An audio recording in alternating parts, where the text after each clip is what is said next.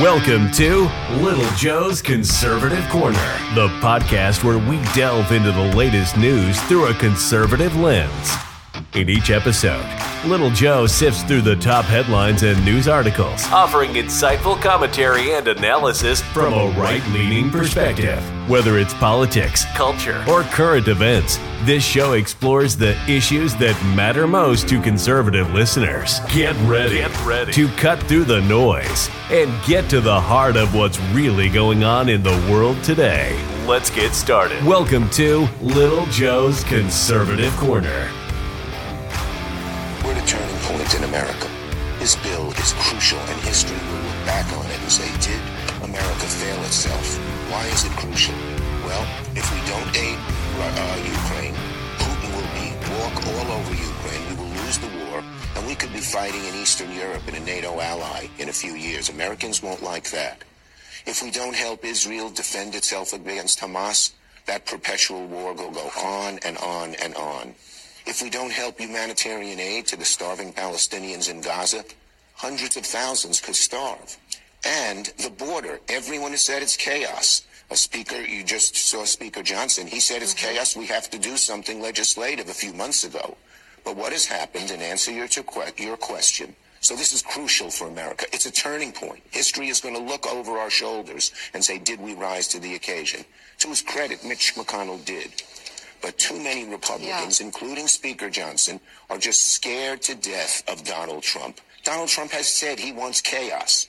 Donald Trump has said, well, wait till I become president. That'll take at least a year. Ukraine could be gone. The border will get much worse. War in the Middle East will get worse, maybe bring, bringing, bringing us into it. He's doing it all for political reasons. And let me just say, Will senators, the crucial question, the $64,000 question, the majority of Republican senators know this bill is the right thing to do. It's a compromise. I don't like everything in it. Neither does McConnell.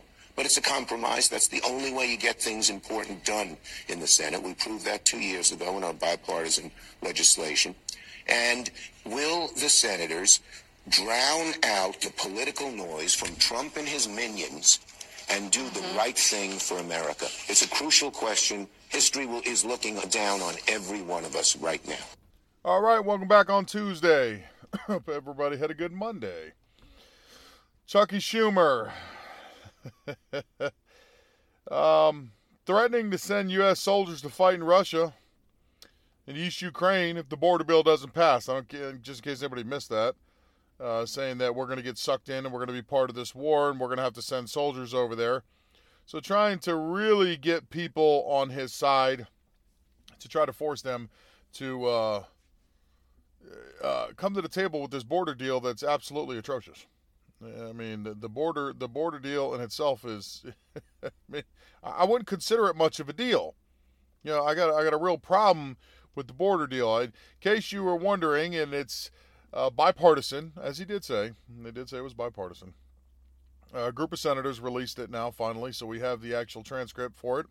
$118 billion the border security package. It includes $60 billion for Ukraine, 20 billion for immigration enforcement, 14 billion for Israel, 10 billion for humanitarian aid for uh, and including Gaza. Now, Mike Johnson has said that this bill is even worse than what they expected and will be dead on arrival if it even reaches the House. Uh, the sentiment was echoed by quite a few different GOP lawmakers in both chambers.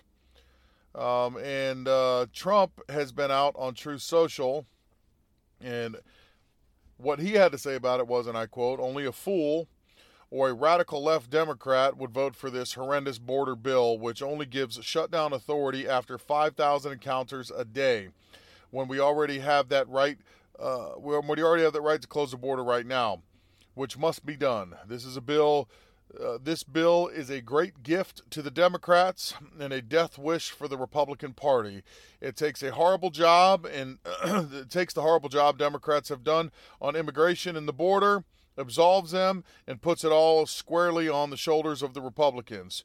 Don't be stupid. We need we need a separate border and immigration bill.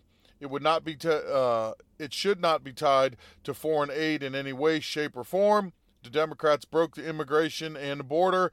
They should fix it. Make America great again. I agree with them 100%. We went over this uh, last week that some of the initial stuff coming out and leave it to the uh, Republicans in the Senate to screw things up. Um, ultimately, this bill would allow just shy of 2 million people to come across the border legally every single year. What you didn't see hidden in this bill is if you go into the actual text and read into it, uh, it doesn't actually stop at 5,000. Basically, once it's once you are at a 5,000 point, beyond that, you would have to divert these people to ports of entry, in which case you could take additional people coming in. So if there's seven or eight or 10,000, then the first 5,000 are what they are. And then after that 5,000, you just got to make sure that they get to a port of entry. And then they would go through the process legally uh, or illegally um, at the border, which means that you've done nothing. You, you've shut down nothing. You've stopped nothing. The bill also gives Joe Biden authority to suspend it at any time he wants. So it gives him the presidential authority to say, no, for 45 days, we're going to suspend this border shutdown and allow everybody to flood in. So it doesn't really say, it's vague on whether or not that he could do that continuously like he had done before when they were suspending rent during COVID uh, and screwing the people that own the, the the homes, so that way BlackRock could get their piece of the pie and start picking up everything that's foreclosing, so that way they can take over. Um, so it doesn't actually say whether or not he can do it consecutively. Uh, I'm to assume he probably can. That would be my guess because a lot of the stuff, the way it's designed, is is that way. It is designed for them to do over and over and over in this bill on top of all the border problems that we're having, and I agree that it should be a separate issue with the border. Um, you have what you heard in there, uh, 60 billion for Ukraine. Uh, and I, I just, I do not know why we are giving this country more money. 20 billion for the immigration enforcement. Give me a break. 14 billion for Israel. Uh, I'm at a point with Israel where we have helped them. They're a partner of us. We've given them quite a bit. They have the upper hand in all of this. Uh, I don't see the need for this constant flow of money to Israel either. I think we stood in there strong and we helped out and we supported. Israel definitely has the upper hand. Uh, and I think they can handle it from here. They're not a poor country.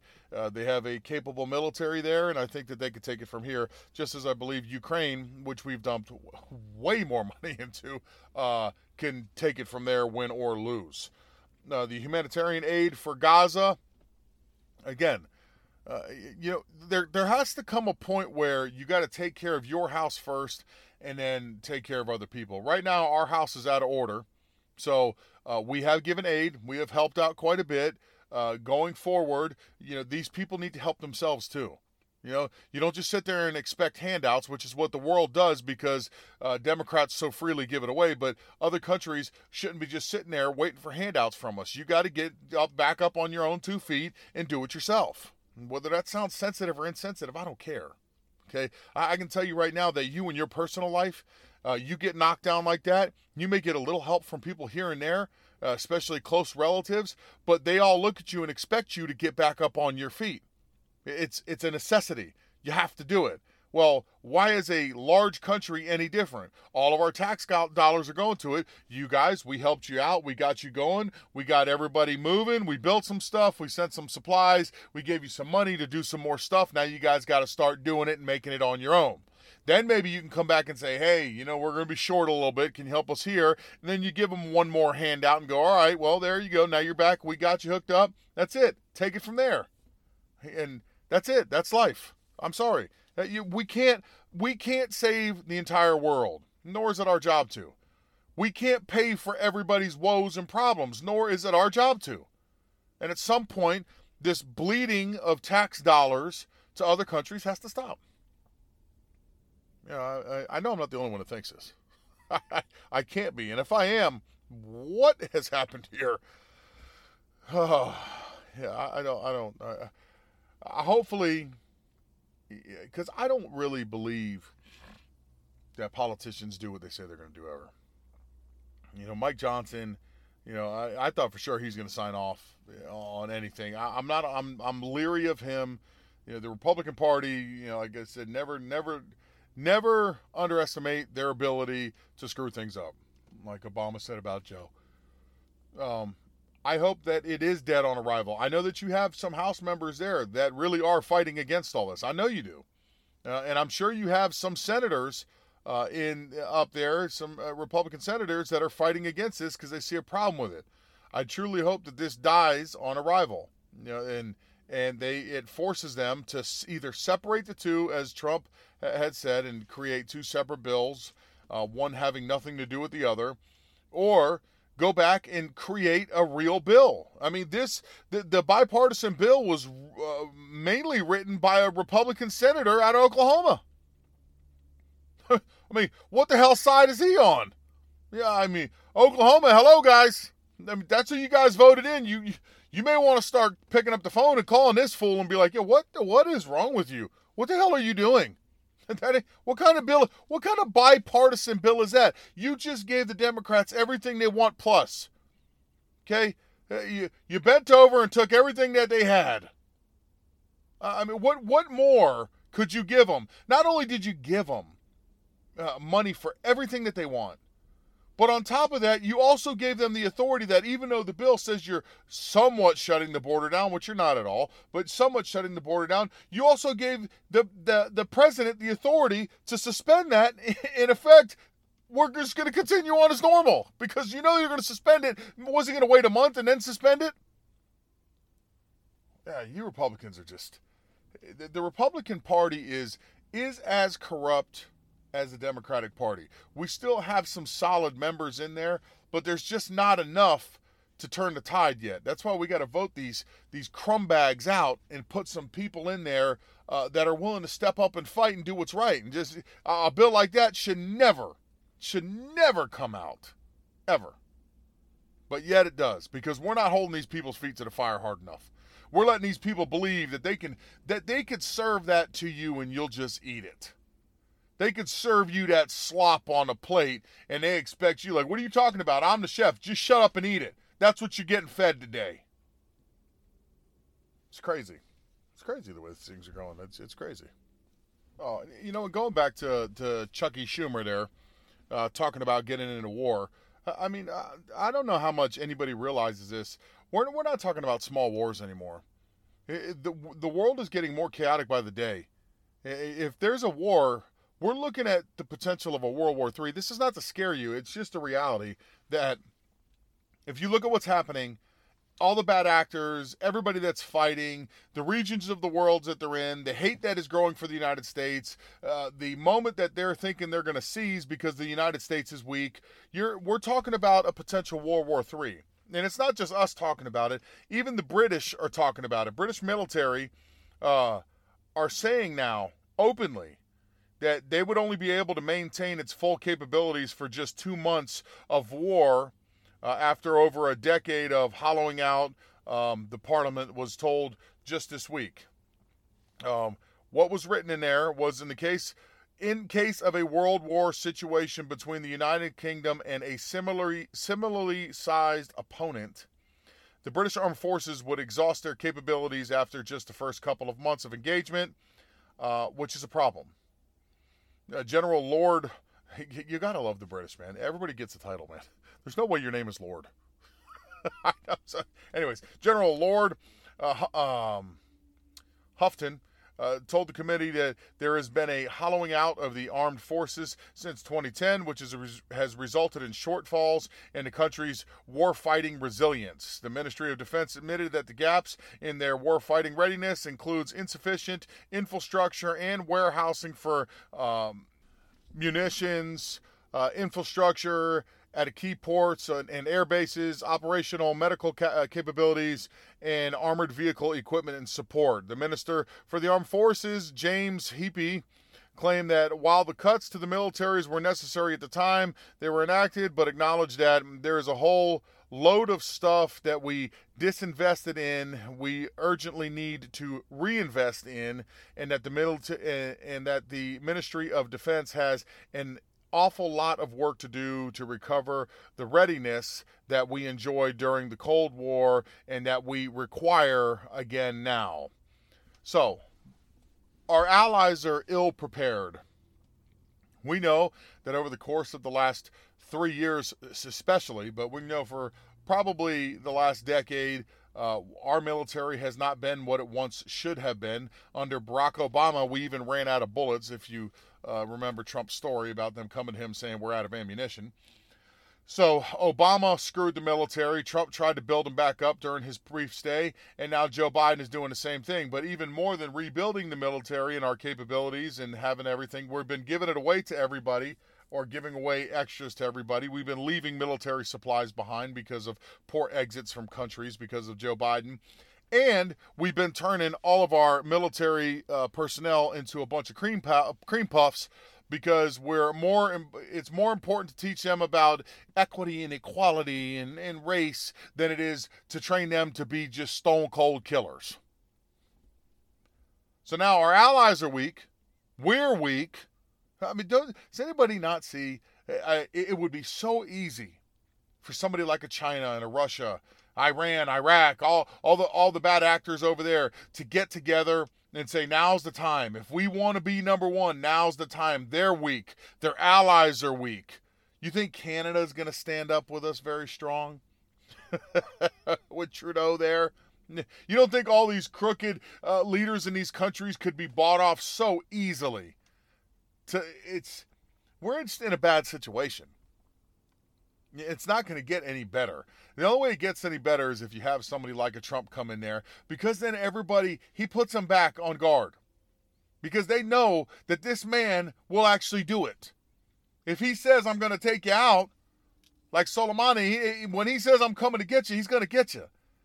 When he looks at our military, who love him, he goes in there and he don't care about gender neutral bathrooms and teaching people how to be nice and calm with each other and respect each other. No, he wants to go in there and see people that are ready to eat raw meat, chew iron, and crap bullets. Okay, I mean, that, th- this is what he wants to see because he wants people to see us and go, oh man, if we pick a fight with that one, it's going to be ugly and I'm not sure we can do it. I'm not sure we can win. That's the kind of power we used to have. That's the kind of power that people used to look at us and go, uh, you, you might want to leave that one alone. you, may, you may not want to mess with those guys because if you do, it, ain't going to be a good day. It's going to be a pretty rough day. It's going to hurt a little bit. But right now, you're looking at us and they're going, oh, look, look at that dork. Yeah, back in the day, that's what it would be. Look at that dork. Four eyes there, and that, that would be easy one, man. You punch him one time in the stomach, he's pretty much all done. Yeah, that's where we're at right now. We're, we're the guy getting picked on in the 80s, okay? And instead of being uh, He-Man, the way they looked at us before, we are supernatural.